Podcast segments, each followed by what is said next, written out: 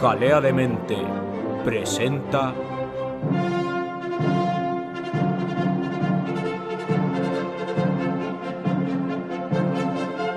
Mitos y leyendas. Noticiario español.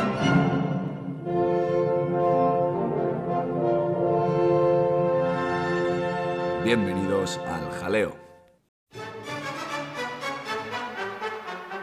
Saludando a nuestra ciudadana audiencia, procedemos a dar paso con el boletín informativo de nuestra nación, comenzando con la creciente relevancia de la criptomoneda.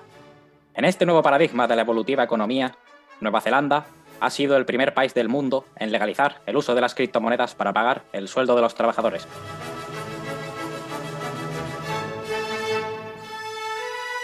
Demos paso así a las declaraciones en relación al caso de David Clark, ministro de Economía Digital y Comunicaciones de Nueva Zelanda.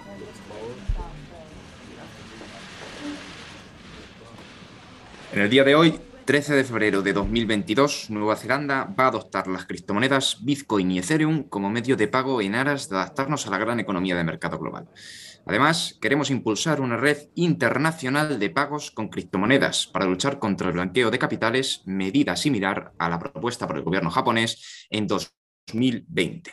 Rusia declaraba, de hecho, hace unos días que regulará y aceptará las criptodivisas y hoy día controla el 12% de todas las criptomonedas. No podemos quedarnos atrás en esta revolución. Cuando la moneda de hecho surgió en el mundo de la Hélade y la antigua Persia para cubrir sus necesidades comerciales, allá por el siglo VII, año arriba, año abajo, aportaron a la humanidad una herramienta económica crucial. Muchos siglos después, hacia el siglo XVIII y especialmente en el XIX, se afianzaría la moneda fiduciaria con el fin de agilizar el almacenamiento de la riqueza, pagar o invertir capitales. Se pasaba así de una moneda con valor fijo según la cantidad del metal utilizado a una moneda en papel, basada en la confianza y las reservas de oro de cada nación. Estamos viviendo, compatriotas, una nueva revolución en el ámbito de la digitalización y es nuestro deber moral para con el pueblo estar a la altura del momento.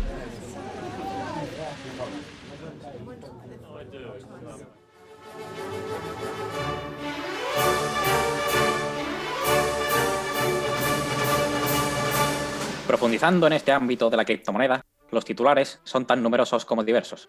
El 7 de septiembre de 2021, El Salvador se convierte en el primer país del mundo en declarar el Bitcoin como moneda de curso legal, convirtiéndose así en todo un experimento para la economía mundial. El 24 de septiembre de 2021, China, tras una escalada progresiva de restricciones, declara por primera vez ilegales todas las transacciones con criptomonedas, poniendo una vez más en jaque el incierto futuro de la criptodivisa. En mayo de 2021, el CEO de Tesla, conocido como Elon Musk, decide dar marcha atrás en su decisión de permitir el pago de automóviles de su marca con Bitcoin. Esto es, a causa del rápido incremento del consumo de combustibles fósiles para el minado de la criptodivisa y la huella de carbono que esto supone. Según en diario The Guardian, la firma Belerium está actualmente negociando la compra de la bolsa de Gibraltar. Ya ha firmado una opción para comprar el 80% de esta, con el objetivo simplemente de permitir la compraventa de criptomonedas a la vez que de acciones o bonos tradicionales por primera vez en nuestra historia.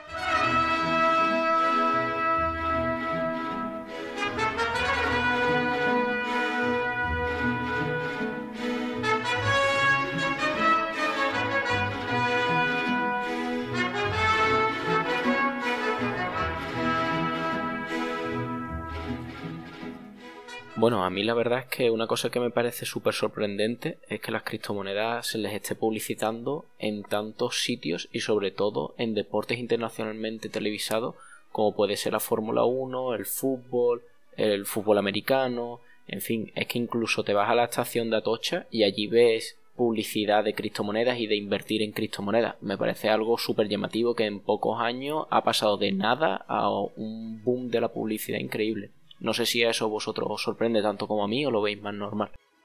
Si eso os parece raro, os sorprendería saber la de mierda que hay por ahí dando vueltas. O sea, lo de las criptomonedas se ha convertido en un vehículo de marketing bastante curioso. Sabéis que hay monedas que se llaman Putin Coin, en honor a nuestro querido presidente Vladimir Putin, una que se llama Trump Coin, en honor al, presidente Donald Trump, al expresidente Donald Trump, una que se llama Sex Coin, que es pues una moneda, digamos, un poquito más caliente, ¿no? Para adultos.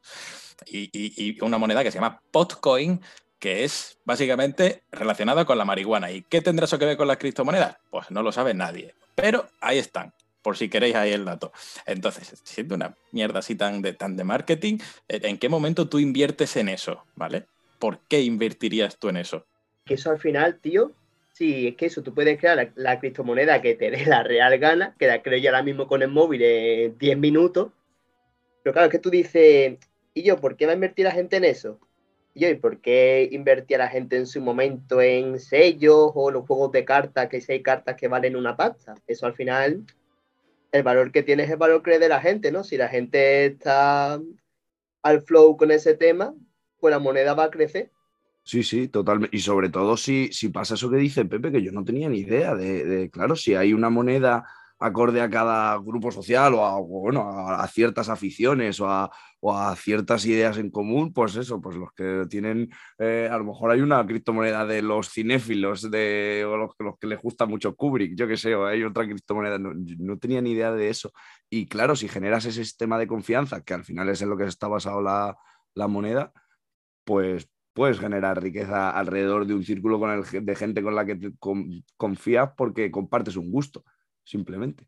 Claro, tío, y, en ese sentido, con lo que estáis comentando, algo también muy interesante son eh, la tokenización de, bienes. Hace poco leí que, a Neymar le dio por comprarse un NFT que, se parecía a él y eso lo vendía a un chaval que se puso a, dibujar así como, eran como unos monos o algo así.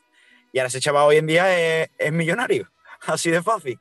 Está guay lo del NFT y que da la oportunidad de, de descentralizar un poco como la riqueza en, una forma así más utópica, pero realmente, o sea, a mí me gustaría saber y entender por qué un FT o una criptomoneda o lo que sea, un blockchain, porque al final no deja de ser cadenas, eso en un momento empezó a tener valor. No es como el resto de monedas que hemos estado hasta ahora acostumbrados que hacía referencia, pues el dinero digital, al final hace referencia a una cantidad de dinero que esa cantidad de dinero hace referencia a un supuestamente una parte del tesoro nacional de ese país, pero ya una criptomoneda no hace referencia a nada de eso, o al menos como yo tengo entendido. Entonces me, me pierdo, o sea, ¿en qué momento alguien ha dicho eso tiene valor? Es que para mí es como especular con un calcetín. Sí, hasta donde yo tengo entendido es, a ver, el euro, las monedas que tenemos nosotros de normal, como que están, eso, como respaldadas por los bancos centrales y toda la pesca esa después la criptomoneda o los NFT, como que el valor se lo da a la gente.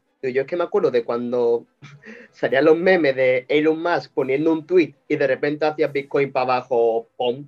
Y eso son como rollo como eso, como las grandes ballenas, ¿no? Que al final son dos o tres personas que manejan un montón de monedas que en función de lo que hagan ellos, la gente lo va a seguir. Hostia, Elon Musk ha comprado, pues ahora yo voy a comprar hostia, esta gente se están saliendo de esta criptomoneda, pues la gente se sale y empieza a vender. Es como que dos o tres personas como que hacen que fluctúe mucho el precio. La verdad es que eso tiene que ser. Hay muchísimas variables ahí metidas, porque ya no son personas, sino eh, eh, un gobierno. De repente China deja de aceptarla. Adiós, la que se lía. Eh, una empresa, la que se lía. O sea, sí hay, hay un montón de variables, sí, sí.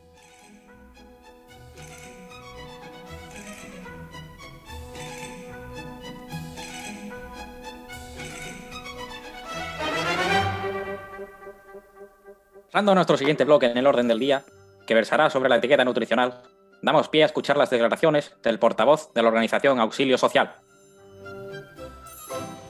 En el día de hoy, cautivo y desarmado el Ejército Rojo, han alcanzado las tropas nacionales sus últimos objetivos militares.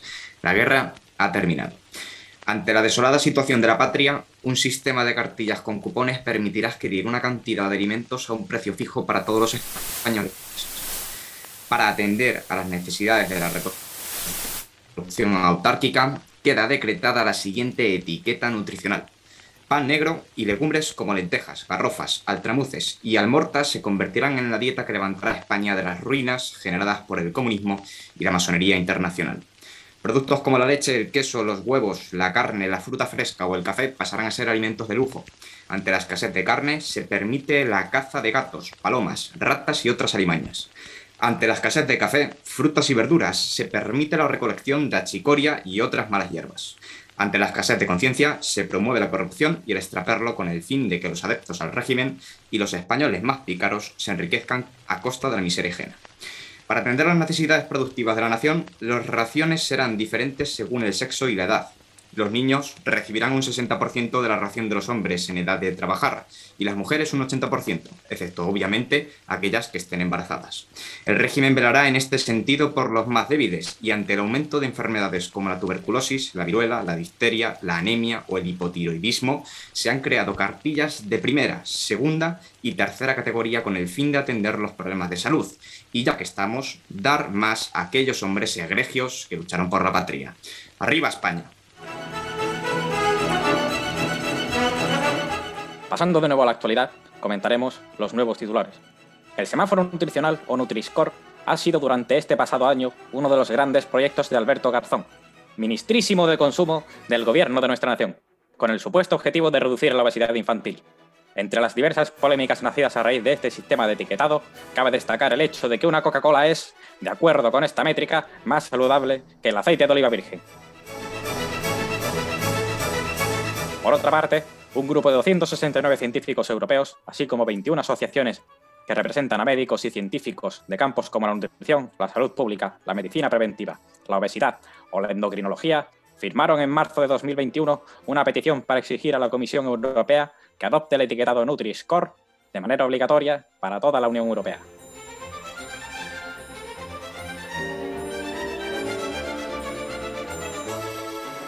La gente come insectos, eh, escorpiones, cucarachas, grillos y todo eso, loco. Claro, sí que es verdad, tampoco tiene que estar tan malo y al final, con la dificultad que hay ahora, ¿no?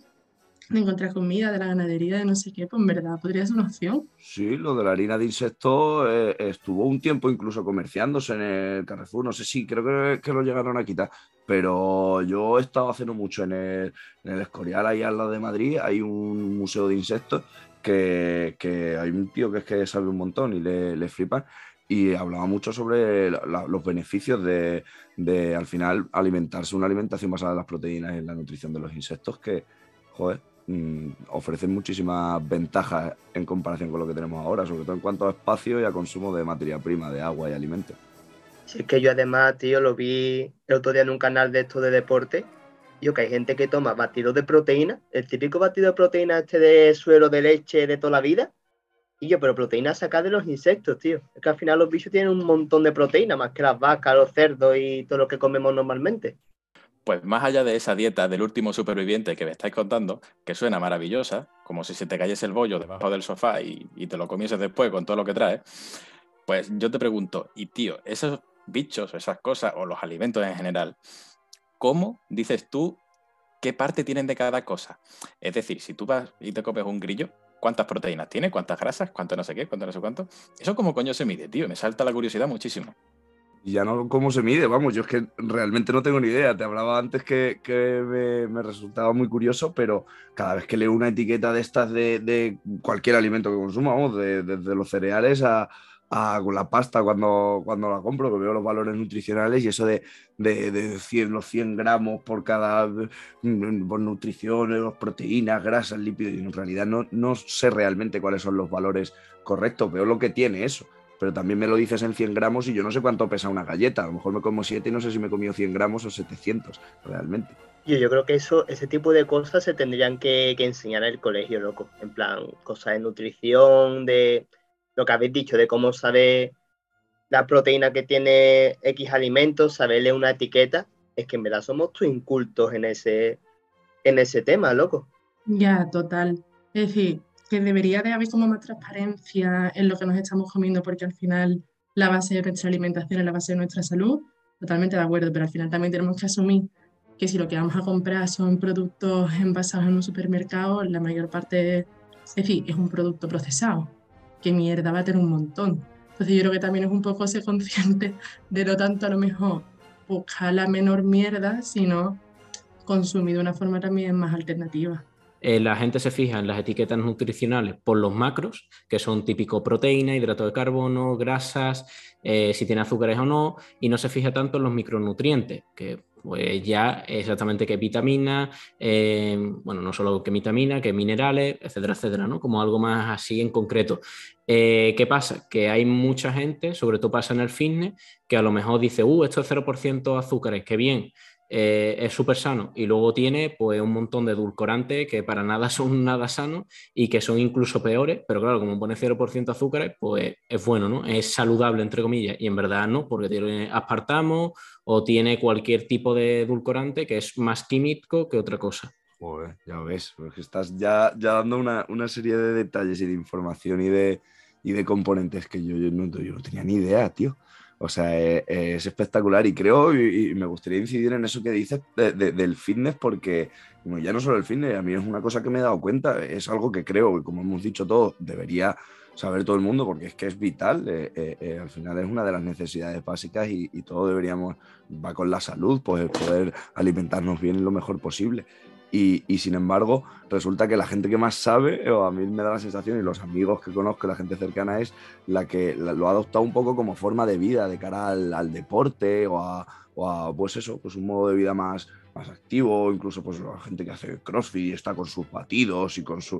Eh, eh, eh, luego hay, hay, muchísimos extremos y todos estos batidos de proteínas, ya te vas a, anabolizantes y venga, pero obviamente no, no, no ese es el, el siguiente paso y los batidos de proteínas. Hay, muchas cosas muy buenas, yo la verdad que hablo desde la, la ignorancia, pero... Pero, joder, me causa sensación que, que desde esa parte se conozca tantísimo y todo esto que tú me estás contando, Pepe, y yo no tengo ni idea yo con lo que has dicho, tío, una cosa que me, que, me quedé todo flipado que lo vi el otro día, era que ya estaban haciendo carne sintética de laboratorio, hermano. En plan de cultivar células y hay empresas que ya dicen que pueden producir 5.000 kilos de carne al año, una cosa así, tío.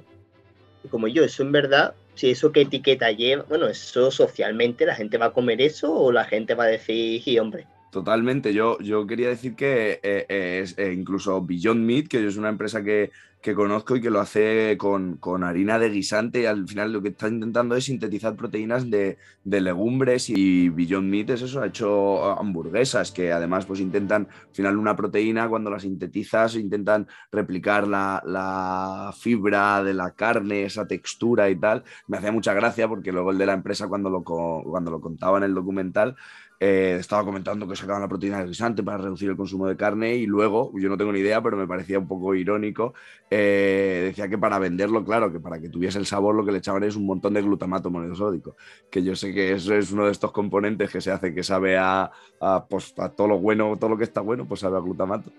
Entonces me, parecía un poco irónico, no sé realmente cómo de malo es el glutamato en comparación con, con poder hacer una proteína de algo que no sea animal y, basar nuestra alimentación en eso.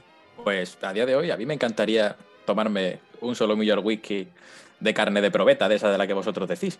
Pero una cosa que me, sale me llama muchísimo la atención es por qué hay gente que dice que el aceite de oliva, a pesar de tener tantas grasas, es tan sano y hay otras cosas que tienen menos grasa, pero son muchísimo peores. ¿Por qué exactamente? O sea, entiendo más o menos lo de las grasas insaturadas, las monoinsaturadas, las grasas saturadas y ese tipo de cosas que, va por ahí, pero me gustaría que alguien en algún momento me explicara, como vosotros habéis dicho, que no tenemos ni puñetera idea, me encantaría que alguien me dijese por qué el aceite de oliva es tan bueno teniendo tantas grasas cuando hay otras cosas que tienen un montonazo de grasa y son una bazofia.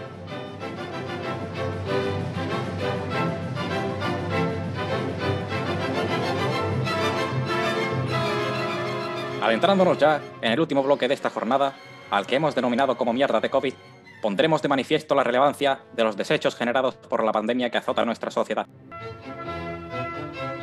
Españoles, he sido informado de una última hora internacional. Recibimos en exclusiva, desde nuestra conexión con la televisión americana, uno de los hitos del momento, una entrevista con un pez. Hoy tenemos una gran noticia, el líder del Green Pez lo tenemos hoy con nosotros y el cual muestra su preocupación por tanto por los compatriotas de Doñana, pero también eh, nos hablan directo desde la situación del barrio, el barrio de, Coca de la Piñera, patrocinado por Cocas Olas. Eh, sí, buenas tardes. La situación actual del pez de la aleta, sinceramente, es inquietante. Eh, la verdad es que hemos pasado en los últimos años de beneficiarnos de los restos del serranito del lomo del kini a rechupetear pinchitos de nuestras nasales de humanos. Y cuéntanos un poco, ¿cómo, cómo está afectando la cantidad de residuos en, la política marina? Em, correcto, sí que está afectando. Eh, desde que ha aumentado el nivel del mar, ha provocado que la cuesta del caracol haya pasado a ser mm, una encuesta de cuántos caracoles se seguirán secando con el sol.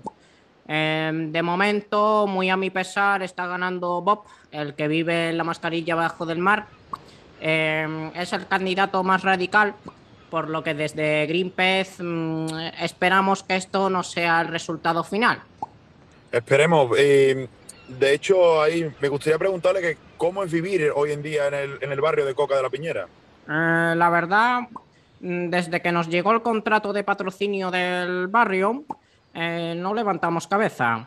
Eh, la 00 siguen teniendo el 100% de la misma contaminación y ya sinceramente no sabemos cómo revertir esta situación. Pues muchísimas gracias por, por su testimonio. Eh, gracias al líder de Greenpeace y seguiremos conectando desde Coca de la Piñera para contar esta situación de Green Dirting. Tras estas declaraciones del líder de Greenpeace, pasamos a leer los titulares que más acucian a la actualidad de hoy en día. Según un informe publicado recientemente por la Organización Mundial de la Salud, desde que comenzó la crisis originada por el coronavirus en nuestro planeta, se generan cada día 1,6 millones de toneladas de basura sanitaria que deben ser posteriormente sumados a la ya desorbitada cantidad de desechos derivados de la actividad humana habitual. Datos de la Organización Mundial de la Salud apuntan a que ya se han administrado más de 8.000 millones de dosis de vacunas contra el COVID-19, lo que supone alrededor de 144.000 toneladas de basura solamente en forma de jeringas, agujas y cajas. A día de hoy, según las últimas estimaciones, se desechan alrededor de 129.000 millones de mascarillas al mes en todo el mundo. Acuerdo con la OMS, el 30% de los centros sanitarios no están equipados apropiadamente para gestionar los residuos habituales, y la pandemia no ha hecho más que agravar esta situación. En el caso de los países menos desarrollados, esta cifra se agrava y pasa de 30% a 60%. Poniendo de manifiesto esta realidad en nuestro país y nuestra querida nación, a modo de ejemplo, en los hospitales de Málaga se ha notificado un incremento del 60% en residuos con material infeccioso respecto del año anterior.